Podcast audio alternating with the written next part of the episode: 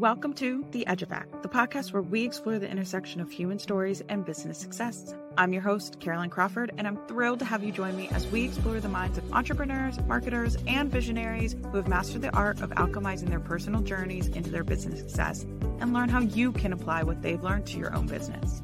So, whether you're an aspiring entrepreneur, a seasoned business owner, or simply someone fascinated by the power of human stories, the Edge Effect is here to offer you insights, inspiration, and a fresh perspective on what it truly means to make your mark in the world. Get ready to be moved, motivated, and challenged as we embark on this incredible journey together. So let's begin. I'm Carolyn Crawford, and this is The Edge Effect. All right. Hello, everyone. I am with the fabulous Caroline Malloy, book coach and owner of The Write Malloy. Caroline helps women who dream of writing nonfiction but have held them back from this success. Caroline, welcome. I'm so excited to learn more about you. I'm glad to be here with you, Caroline. Awesome. Okay. So I'm actually I'm so excited to talk about what you do because book coaching I don't think a lot of people realize exists. So I definitely want to dive into that a little bit. I also really love your messaging and how it's so clear. You help women write nonfiction.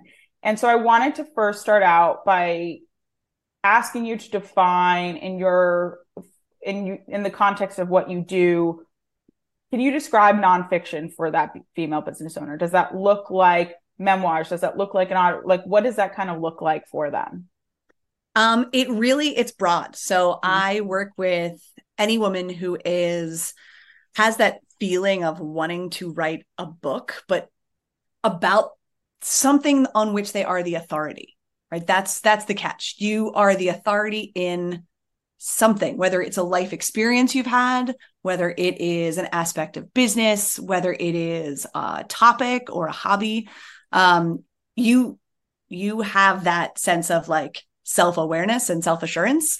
And my writers tend to be in that moment of like i should write a book but now what? Mm-hmm. right? How do i do that? I'm the authority on marketing, but I want to write a book on it and I'm not a writer, right? Mm-hmm. So that space. Um, and so nonfiction can be really a range of prescriptive help, um, memoir, or kind of general historical nonfiction. Um, so I work with um, some scholars as well and academic writers who are trying to write kind of that lane. That's so interesting because, and the reason I asked, right? Because everyone, or I think most people know what nonfiction is, but like I think from your standpoint, and because your audience is geared towards that female, um, and it doesn't even have to be a business owner. It can, like you said, it's scholars. It can be anyone who feels that they have an authority on something. Do you find that it is a lot of business owners? Do you find like what are you finding that like why are people kind of inspired to write this sort of um this sort of style of writing that you help them? Sorry oh my gosh just broke up my voice a little bit that you help navigate them through.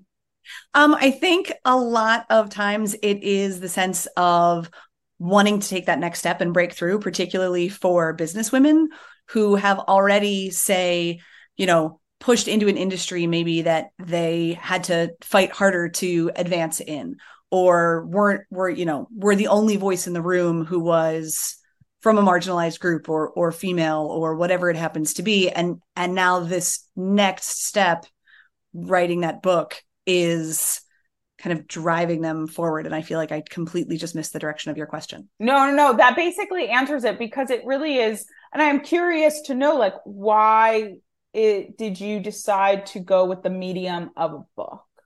Because that, I think, spinning off of what you just said about like, you know, it's people who've had this deep experience that impacted their life in some, in whatever way, um, or witnessed an experience potentially or learned about it, something like that, right? It could be different perspectives but to go so far and say you know i i need to put the story out there. I want to write a book about it. You know that's a that is a very specific medium. So i'm curious to know why you chose that medium.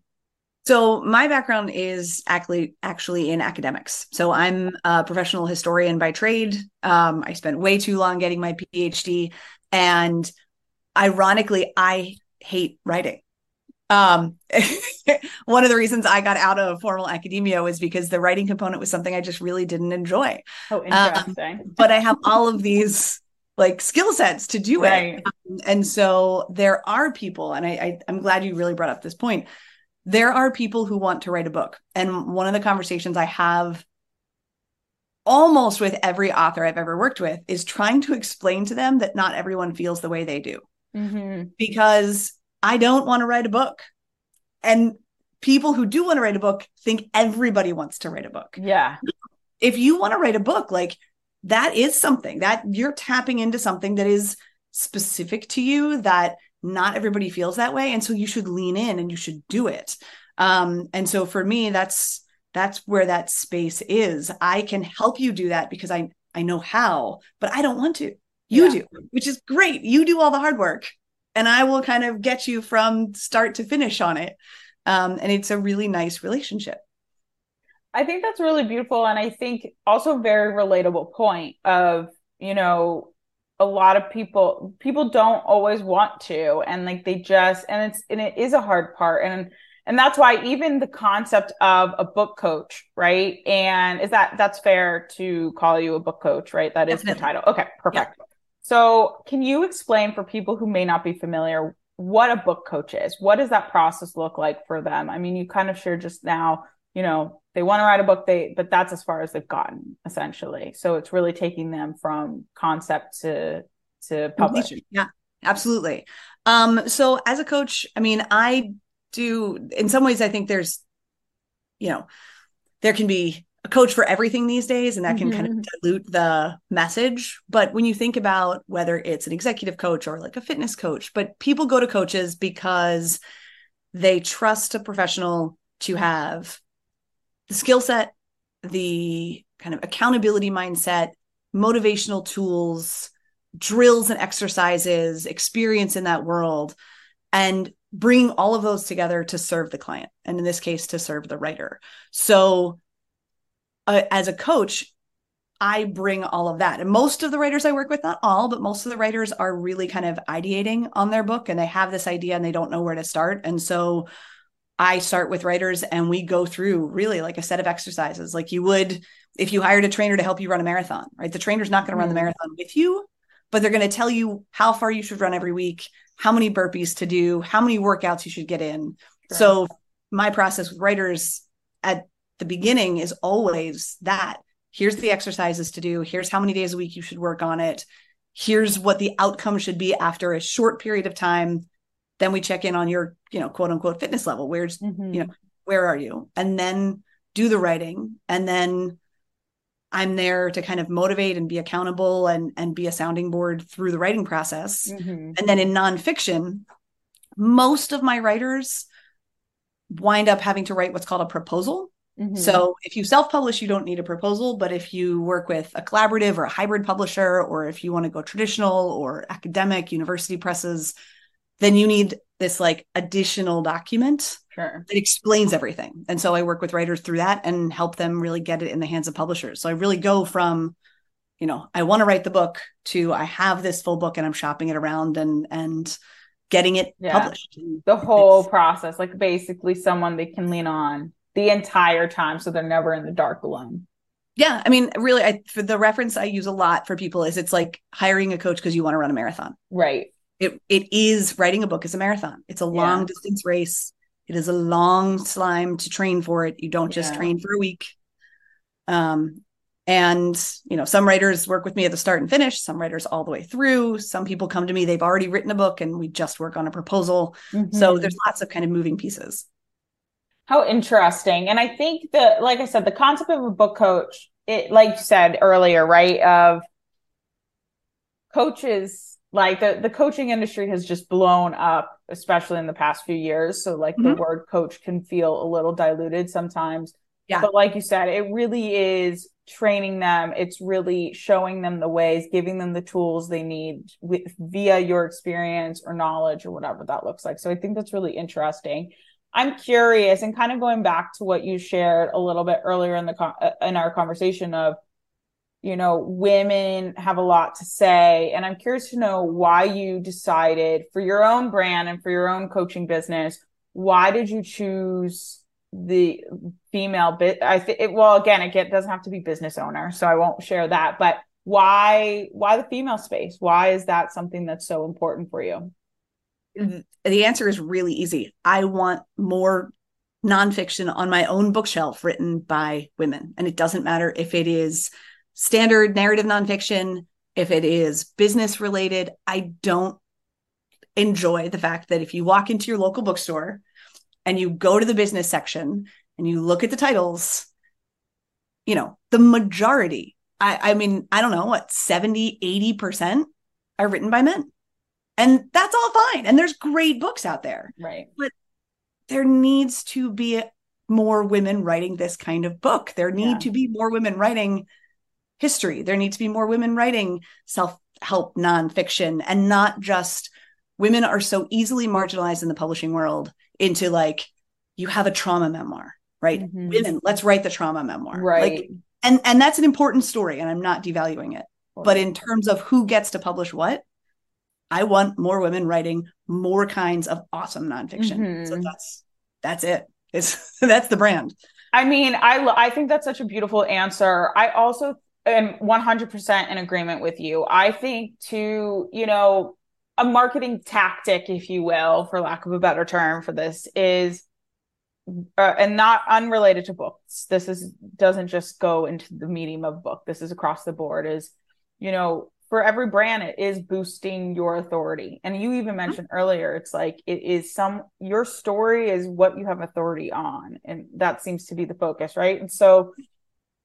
and it's true like in the business world there aren't a lot of women talking with authority unless it's i've seen certain things but it's really like like the the ch- the chances that you're going to see a full bookshelf of women is just it doesn't exist so i really love that that is a focus and that's something that you're very clearly passionate about i'm curious because you also mentioned earlier and also in your messaging you know you help people get unstuck in this process. So, can you share a little bit about why, you, from your perspective, like why you think women writing these types of books is so rare um, or hard to find, and what kind of challenges are holding them back? Well, I think, I mean, imposter syndrome, mm-hmm. as much as it is overstated, cannot be overstated. Right. Um, and if you have fought long and hard to establish your authority in your field, in your business space, and whatever it is, and then you shift over to writing a book about it, man, that imposter syndrome comes on hard. Mm-hmm. Um, so there is that getting stuck. Like, you know, do I have the authority to write a book about the topic I have authority on? And, and that's a really common hurdle for writers that I work with. Um, the other thing in terms of getting it published, right? You mentioned kind of that shelf of of women business leaders. The women that we see writing those books, they're the ones that are already lionized, right? Um, you're mm-hmm. who's and now I'm gonna lose the name. Who who's lean in, right? That's um like the handful of famous women who became the CEO of whatever, right. they get to write the business book. But what about women who have had various other experiences, women who have seen what it's like to work through certain challenges mm-hmm. in a corporate mm-hmm. space or in an entrepreneurial space. Yeah. Those voices need to be out there too. Women who've developed methods. Um, I mean, think about like Atomic Habits that everybody's reading right now, James Clear's right. book. Awesome book. How many women do you see writing method books of mm-hmm. here's strategies? Not a lot. Um, I will tell you, almost every woman I work with in the entrepreneurial and business writing world quotes Glennon Doyle and Brene Brown at me. Mm-hmm. They begin and they end there. They need there needs to be more than those two. Yeah, it's so um, women who write memoirs. They all talk to me about Wild by Cheryl Strayed. Mm-hmm. There needs to be more than that. So that's you know I think publishing, like so many industries, prioritizes men's voices as the authority in those spaces. Yeah. Uh, which is why I think it's really great that there are small presses, indie presses, some collaborative and hybrid presses that are prioritizing women's voices. Um, mm-hmm. So making those connections too is really important. I really love that. I think, and I think you made so many great points. Imposter syndrome, obviously, everything I think everyone can relate to. I most certainly can. Yeah but I think to, you know, you mentioned a few people and they're all in the self-development space, like you said. And yes. you you I don't think I have seen one in the business space at all. Like and, and granted, I maybe there are and I haven't heard of it. That's fair. But I I think you're so incredibly right about the fact that like men have just been given this authority in this space. And not to devalue what they're saying or doing doesn't mean that it's wrong but uh, you know there are so many women who have faced a lot of issues in within that course corporate space like you mentioned right? And just those experiences or see things in a different way. And it's just those are important perspectives that need to be shown. And that and i'm curious to know you know, you mentioned again, we you, you mentioned uh, imposter syndrome. At what point is it really just like is it as simple as I hate to say the word simple because the process is I I know from firsthand is not simple, but like is the process almost as simple as recognizing their own authority or is it something a little bit deeper than that? What what process? Sorry sorry the process of like switching that from impo- that imposter syndrome that's holding them back from writing the book to where they can really understand and see the value in what they're saying with the book um my job as a coach is to basically be there to remind you that it is possible that mm-hmm. that you started this journey because you have the authority and when you're sitting on your own and you're working on it it's really easy to let that inner voice take over sure. when you have someone on the outside to be there to hold you accountable to what you've already told me right and that's that's mm. the mm-hmm. relationship i have with my clients you know i i we work together in the beginning and and they tell me these are my goals this is my authority this is what i know i can do totally. and so i'm not just some random person who's like oh yeah it's awesome right i'm not your friend mm. i'm not your your cousin who like wants to read the draft and is going to tell you it's awesome I'm the person who's there saying, You told me this is why this is a good thing. Mm-hmm. I'm reading it objectively and I'm going to tell you when it's strong and when you're challenged and you need to work on something. But I'm also going to bring your own words back to you and remind mm-hmm. you, no, you got into this because you know that needs to be done. Mm. That's that's I think one of the values of working with a coach, whether it's a book coach, whether it's an executive coach, right? That's what we're all doing is holding you accountable to what you already know inside. I think that the way that you put that is is so beautiful and like you said it's giving them their words back to them in a way and I think a lot of people need that more than they probably realize in that process. It's affirmation. It's not just yeah. accountability, but it's affirmation. Right. And it's not you know, guaranteed affirmation from friends and family. It's not subjective affirmation can you or can't you trust me. Right. It's you know, you get that and you get me, but you also I'm going to bring you back into this and say, hey, this is this is why I'm thrilled to work with you because you're the authority. Mm-hmm. Don't forget mm-hmm. that. Yeah. I love that so much. I I think too like you know like when when it comes to women in this in just business in general, right? And again talking about authority, I think so often we forget why we started. We forget why we're here. And I think, and part of what this, why we're here talking right now is to bring out people's authorities and to showcase that they, you know, your competitive edge, if you will, which I talk a lot about with like clients and things like that, yeah. is is really your story. It is your authority. Why do you have to talk? Like, what are you saying that is different from someone else. And it doesn't have to feel so much pressure on top of that by that question. That's not the intent of that question. It is like you said like it's just pulling out what's already there. And some of it okay yeah maybe you know may objectively speaking maybe it's strong and maybe other parts are not as strong. And that's kind of a par for the course and things like that. And i think a lot of people struggle with that with their own business um, and in communicating that message in their own business so I'm curious to know from your perspective, because you are a one woman show. You started your business two years ago, I believe. Uh, yeah, climbing wow. up on three years. It's crazy. Wow, congratulations! That's incredible. Thanks. It's crazy. Um, what has been?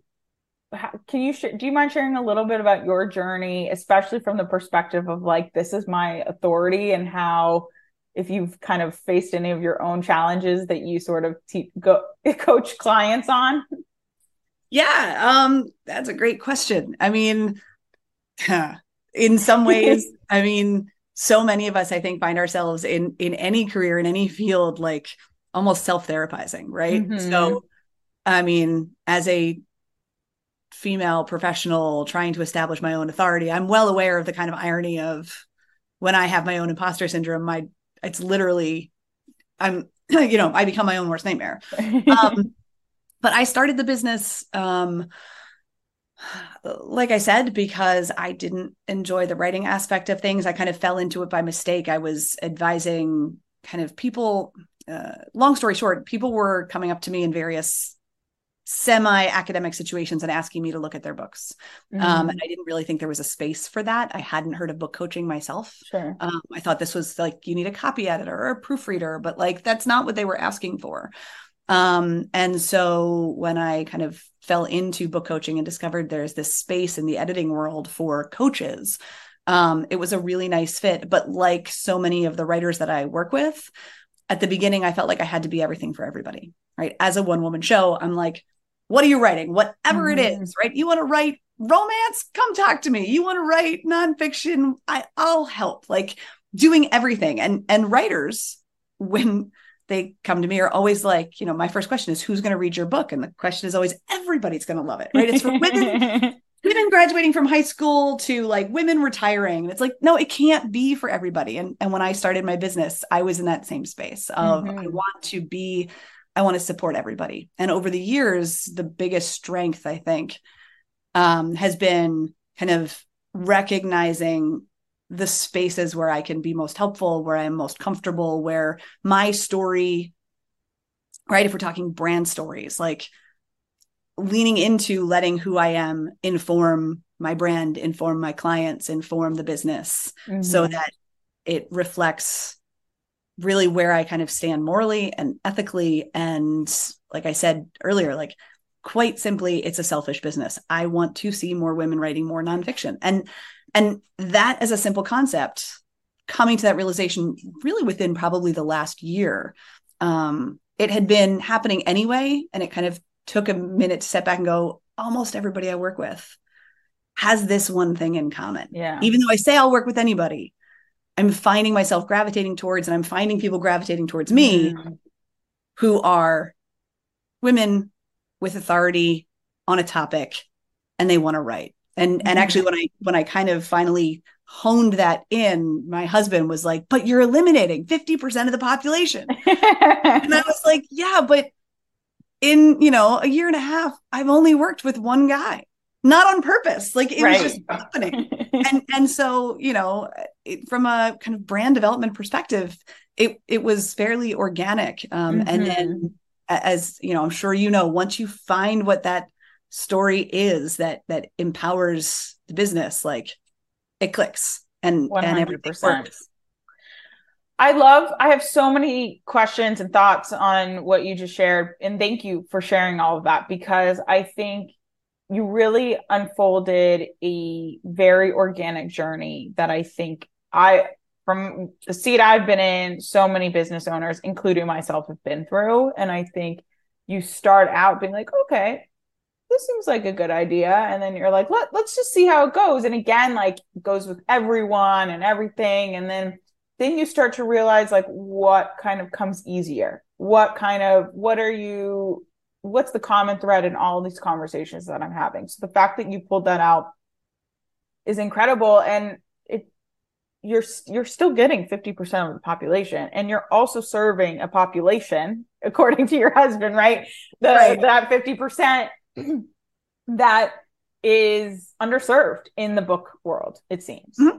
And so I think that is incredible and that is impactful.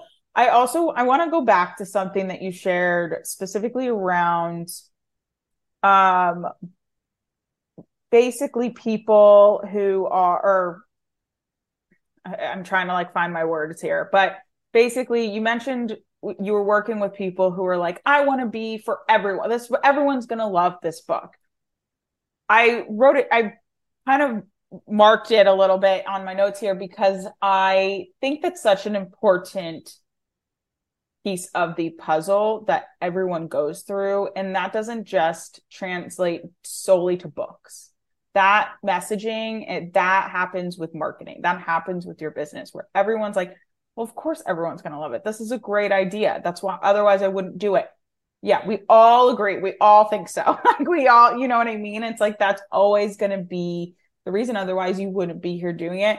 And I'm curious to know what has been the process for you, or what have you seen kind of be a transformation for people recognizing how they sort of narrow it down? Who's that book? Like you said, your first question to them is who is this book for?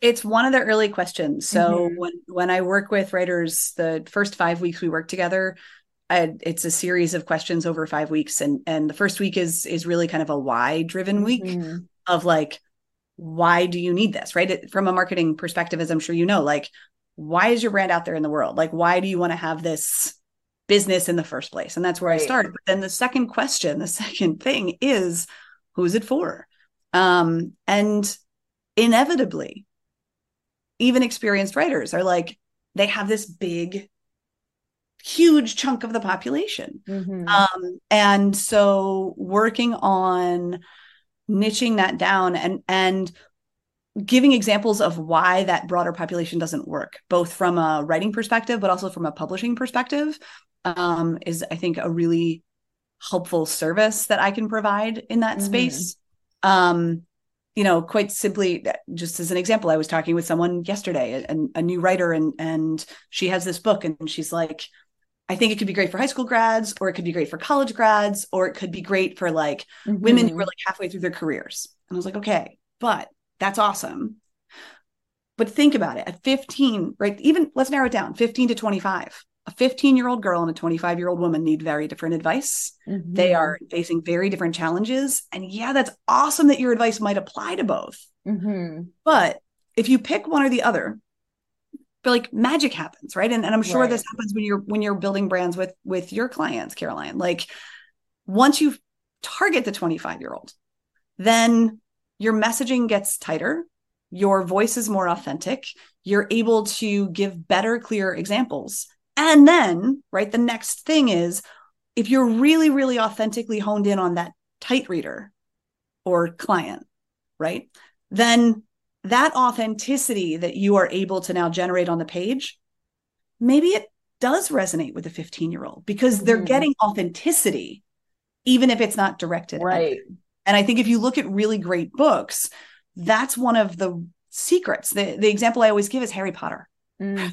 Um, right. J.K. Rowling does not sit down to write a book that is globally translated and everybody from 8 to 88 reads around the world. No, she sits mm. down to write a book for like middle school boys in England. It's mm-hmm. a tight, tight group. Right. And she writes such a good book for those middle school boys in England that middle school girls recognize it. And mm-hmm. so they read it.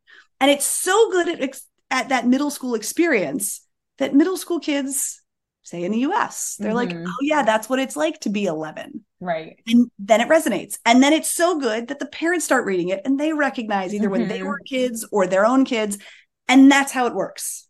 Not, I want to write it for everybody. Right. Because if you do, then you'll only have a little bit for everybody. But I want to write it for this one person. And it's so good for them that other people recognize how good it is.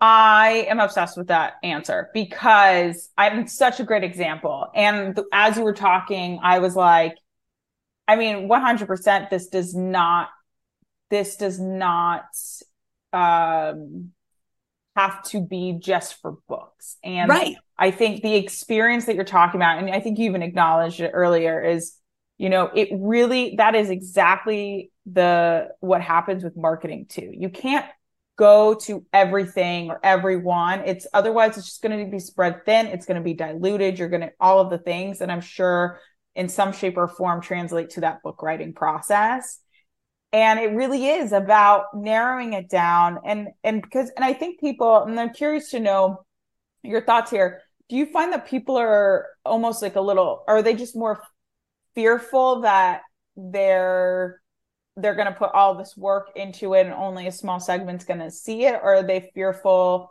for something else that it's just not that it's kind of going to classify them in a certain way or or basically like what is that kind of fear to choose? Um i think there's a couple layers. And i think you touched on two of the three that i'm probably not going to remember now. Um but i think there is a fear of like it's too small of a group mm-hmm. and and i'm sure you see this with marketing as well and clients. Like you you fear that you're going to cut off potential clients or potential readers by focusing in too tight. I think there's also a fear that you're going to pick the wrong one. So you know mm-hmm. if i want to work with write a book for 15 year olds and 25 year olds what if i pick the wrong one and so that it doesn't work? So there's that fear.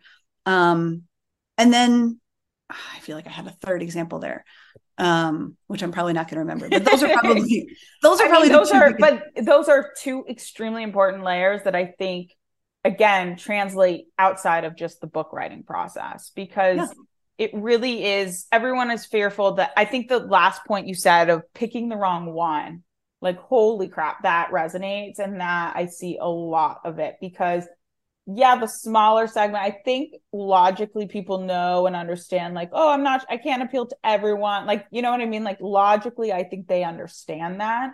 Um, I wish more writers did, Caroline. They yeah. like, I want everyone to read Every my single something in it for everybody. and I'm like, I love you, but no. Yeah. There's not. Yeah. for sure. And like, I mean, that's that is fair. That is a fair point. And I but I think too, like, you know, again, I'm I'm speaking from kind of the business marketing side of it for sure. But again, I think there's some complementary experiences happening because I think when it comes to, everyone has these visions for their message and what they ultimately are trying the impact that they're trying to make and i think there are and i'm trying to i have like an example that i'm like i can't remember the name so hopefully it comes to me. But basically it's like there are businesses who probably started out in one area and knew that they could eventually appeal to like let's just say a business that focuses that started out solely focusing on women. Let's just say that for example right? They knew that it can apply to to the male segment as well but they're just not ready for that yet. That's not what the focus should be right now. And i think that the process that you're talking about, you know, it's not about what can be ready, you know, setting it up to so where it is ready for that male segment if you want it to be right. It's just again, like you said, it's harnessing that authenticity so that way who whatever you're putting down, who, what what the message that it's for, they're going to pick it up, you know, and it doesn't matter if they're in that segment, if they're out of that segment you just have to focus it sounds like you just need to really focus on what is the impact? Like what is really the goal that you are trying to or the message that your story that you're trying to share right? And i think that is such an important piece and again translates to so many things because we can get caught up in it. But choosing the wrong one will definitely sends people into a frenzy especially from a marketing angle yeah, it's that fear of missing out. It's what if I pick mm-hmm. this group and I would have had better success with the other group. But mm-hmm. there's, I mm-hmm. mean, there's got to be, I mean, I'm thinking in terms of like major brands, but something like Apple.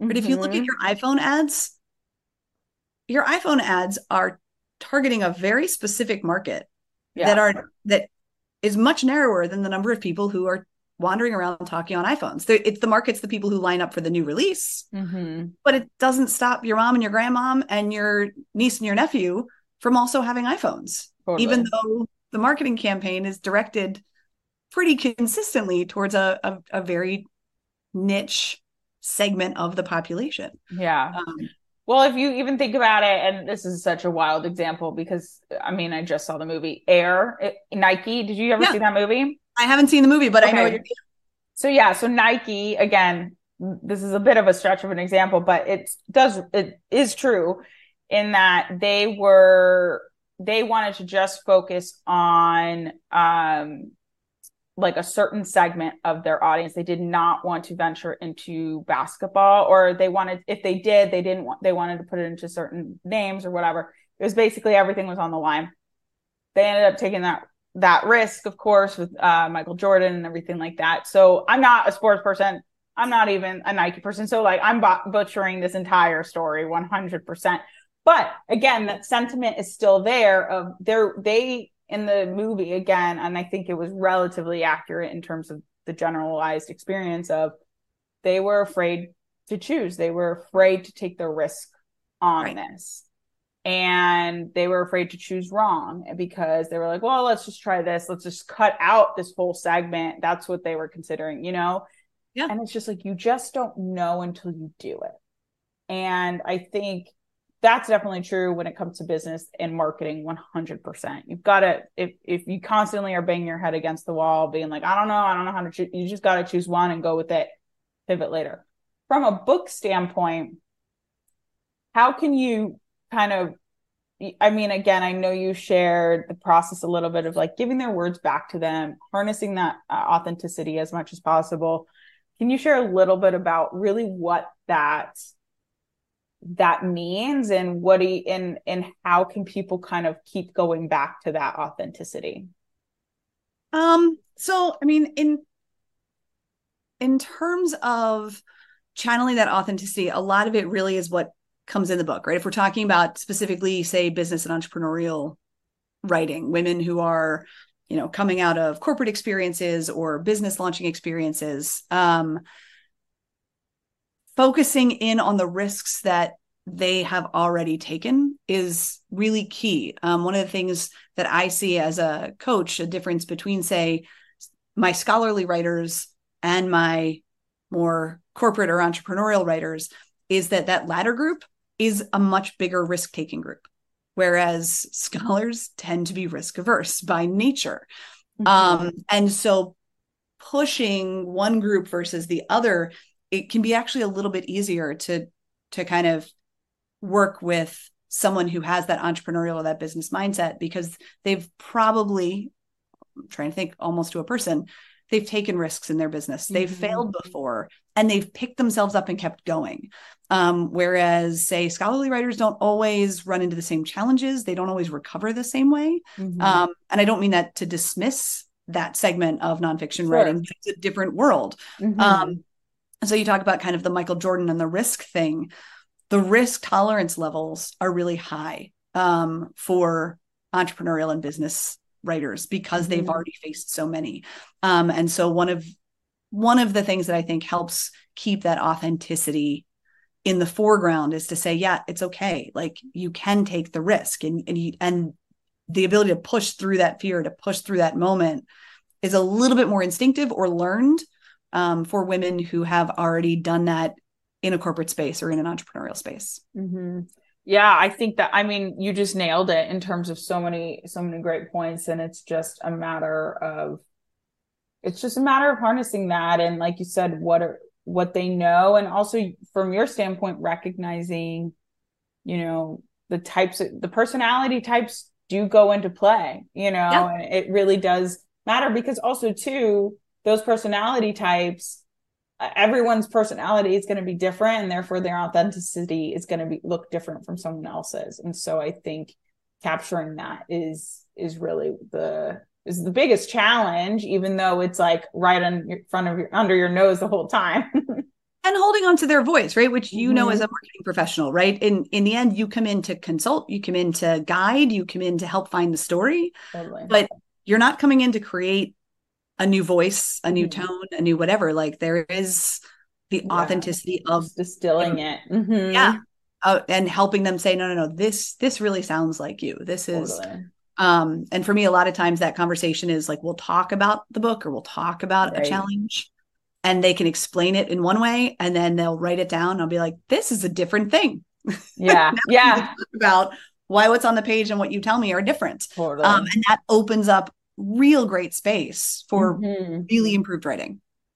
That's such an interesting point too, because the you know what they're telling you and the voice they're sharing versus what's the what they're writing can be so different sometimes. And i've definitely seen that in marketing. And um because we once it kind of comes push comes to shove and we put our head you know we put our head down and write it or whatever it's like we don't we forget. Like we it's just like we put our kind of production hat on and we we know what it's there so i'm curious how do you like and maybe this kind of just plays into what you just shared but how do you sort of bridge that gap between their natural voice when they're not when the pressure's not there when they're not thinking about it and and making sure that they like you said maintain that voice in their writing um i mean that's kind of a an on the page challenge a lot of times mm-hmm. um just from a kind of process perspective i'm i'm a real kind of in the moment commenter. So sure.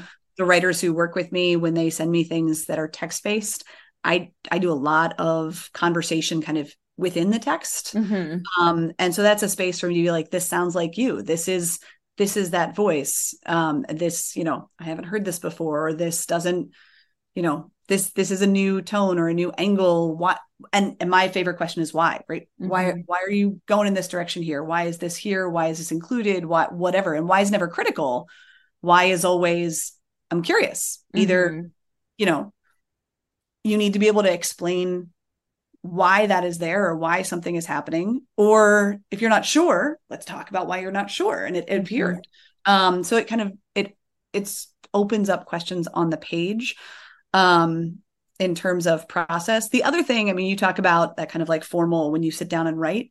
I also think there is a, a sense of like in conversation how we can talk and you can be authentic and you can be comfortable and you can be yourself.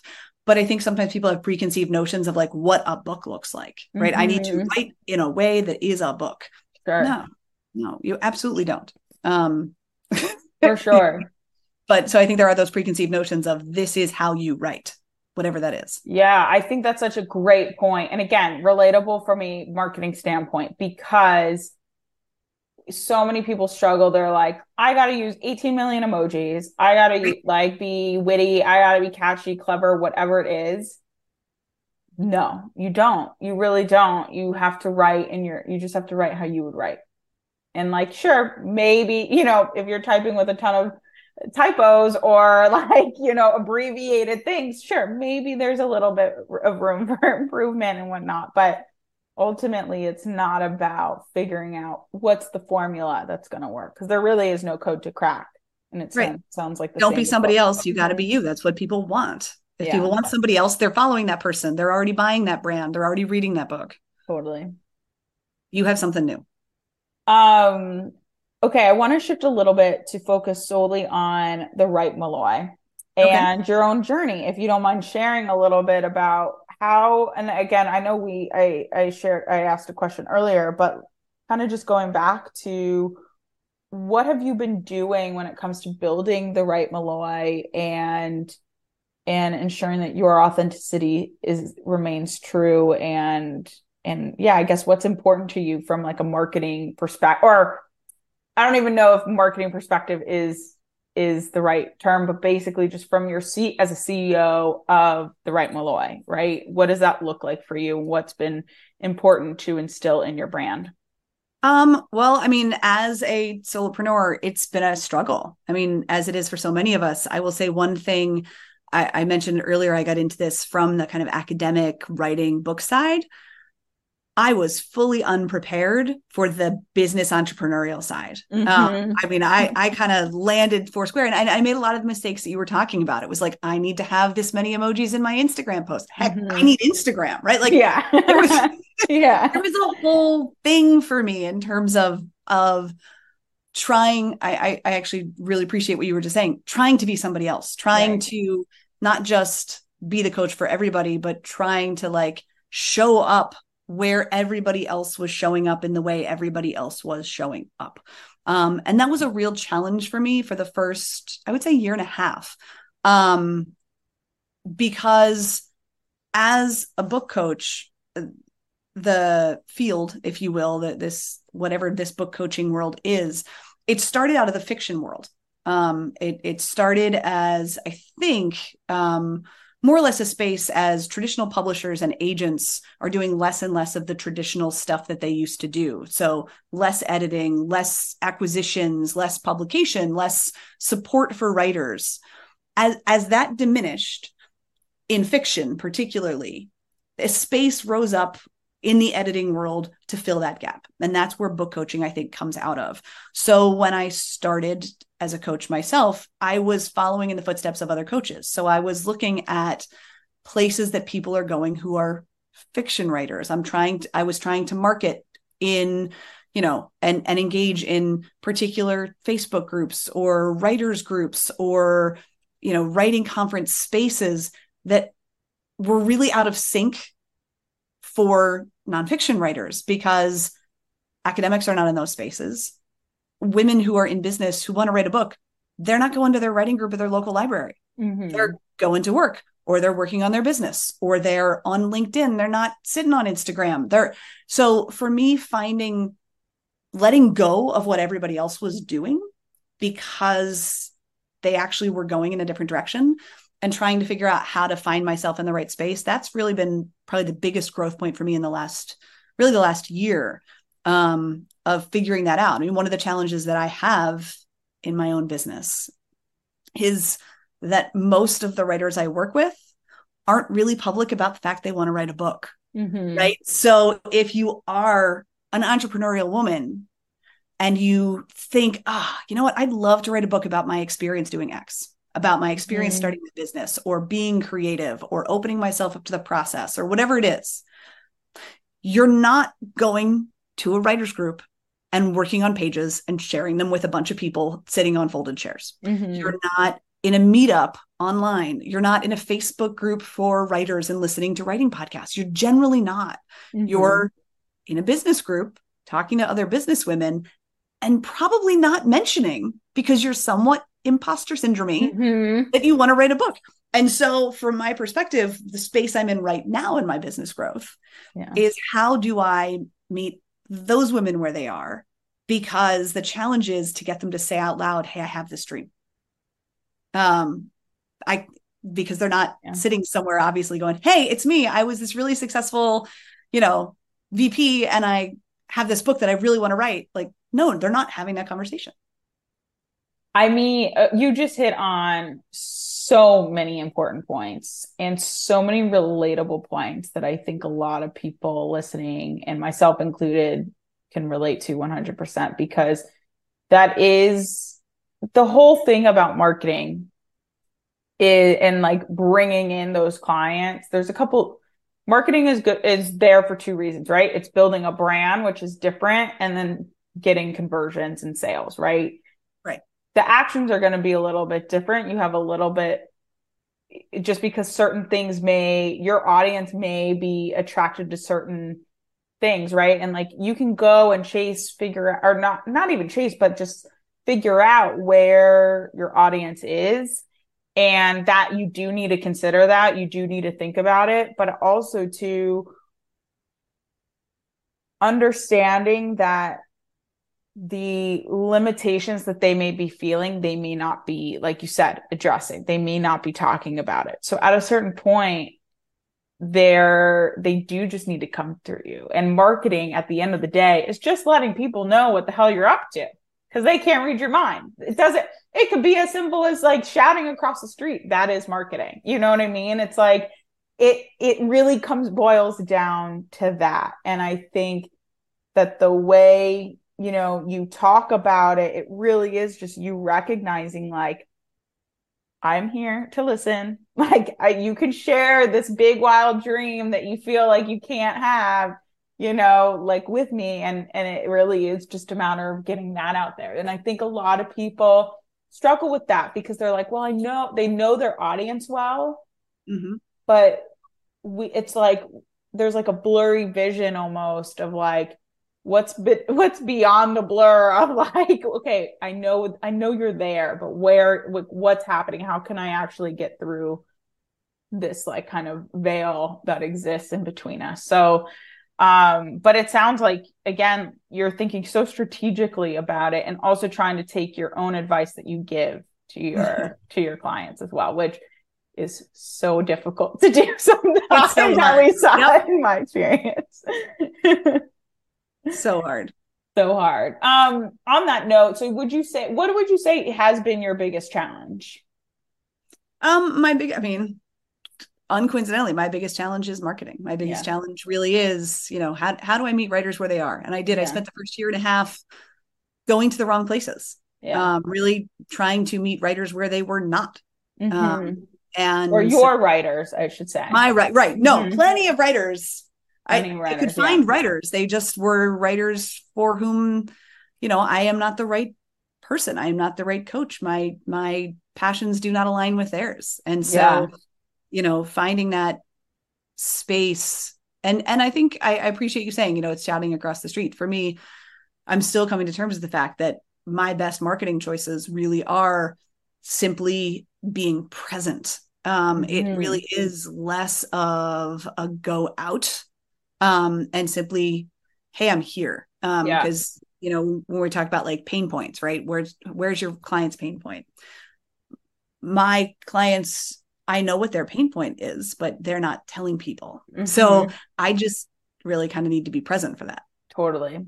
And it's again such an important point and why I have a distinction between there's things you do for brand awareness and sales. Sometimes what you do for brand awareness is going to support the sales and vice versa as well. Like it's it all kind of goes down, it all benefits you. It just some things you see earlier on than later. Mm-hmm. And so from a sales side, like, yeah, it is meeting people exactly where they are. It's certain tactics and things like that to try to capture them but then you're like you said it's being present. That is brand awareness. That that's just the buildup. And so that's why i always like to ask people like what's your vision and i have this question for you too. What do you envision the Write Malloy? What do you envision your brand? And i always ask this for people and even when i first started my business how i kind of decided between clients if you will of like okay are we a good fit or not is are you focused solely on the dollar sign or are you focused on the impact that you're making? And that really is the brand. And so just because certain tact like i said certain tactics go to sales and that there are marketing tactics to it. But at the end of the day marketing boils down to shouting across the street at the like just getting it out there in whatever format. For brand awareness it is basically growing this pool that you have and saying, come on in. Like, if you're hot outside, come on in. You know, it's just like, it's just, it's constantly building that bigger and bigger as you go. And so that way, when people are ready, you, you've always been present. You've always been a place that they can lean on. So I'm curious, what is your vision for the Write Malloy? Um, obviously, I would imagine helping even more women um, share their authority and everything like that. But for yourself even what do you kind of envision um I, I don't know. I mean, I think I'm still in the picking up steam and going in in the direction of the vision. I mean, I I I think there is a a real physical answer to that question. Like I would love to be sitting here on this call and to be able to say that one of those entire shelves behind me was written by my clients. Right? I've got a handful actually I had just in the last month I had another client pick up a publisher and i am like i couldn't be more excited if i wrote the book myself totally. and like my long-term vision is to be able to have that shelf like to manifest the basic mission statement i think of the Write Malloy which is i want to be able to point to all of these books that all got written because I was able to help someone embrace their authority and put it on the page and get it out in the world in a way that is meaningful for them and for other people. And I don't mean that to sound like kind of cheesy and altruistic. Like it, no, yeah, no, really, but it's true. It is the true. Goal, the goal is to actually have more women breaking through in publishing their nonfiction books. For sure. I, I love that. Um, okay. Well, thank you, Caroline. I want to be mindful of your time, but so I have, but I have one more question for you. Okay. Is what do you, if for the people who are actually maybe two questions, for the people who are hiding and not sure you know not sure if they're ready maybe thought one time for a split second maybe a book is in their future they have got a story whatever.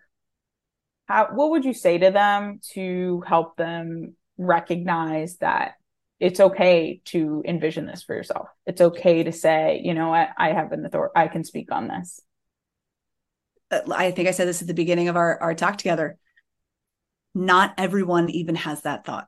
Mhm. If you have the thought that you should write a book on this, whatever it is, and I'll, I'll say the same for fiction, right? Mhm. If you want to, you want to write the next like great mystery series. If if you actually think to yourself in in your kind of honest moments, even if it's sleeping, man, I'd like to write a book someday. I'd write, I'd like to write a book on this thing. You are already there, and Yeah. and embracing that and acknowledging that is really important. Um, I I say to writers, by the time you're talking to me, you're already a writer Mhm. because people who don't want to write a book aren't talking to me. yeah. They're they're- they're like, what do you do? This who Right. needs that? The people who want to write a book are like, oh, maybe I'll talk. Maybe Yeah. maybe I should. Once that process is going, you're there. Yeah. Don't don't talk yourself out of it. You're you're Yeah. already further. So for all those listening, you can do Yeah. it. Call Caroline. She's gonna help. Yeah, seriously. Amazing. Thank you so much, Caroline. It was so such a pleasure to speak with you. Um, I thoroughly enjoyed our conversation, and I think what you're doing is incredibly important and impactful. We do need more women writers. So thank you. Thanks, Caroline. That's it for this week's episode of The Edge Effect. But the journey doesn't end here. We encourage you to take the lessons learned from our guests and apply them to your own entrepreneurial endeavors. As you navigate the ever evolving world of branding and marketing, remember that it doesn't have to be overly complex. But communicating your brand effectively is an ongoing journey. It requires continuous refinement, a deep understanding of your audience, and an unwavering commitment to stay true to your story, the unique edge that sets you apart. Stay tuned for future episodes where we continue to unravel the challenges of branding and marketing through the incredible impact of human stories. Until next time, keep embracing the edge, embracing your story, and making a difference through your business. I'm Caroline Crawford, and this has been The Edge Effect.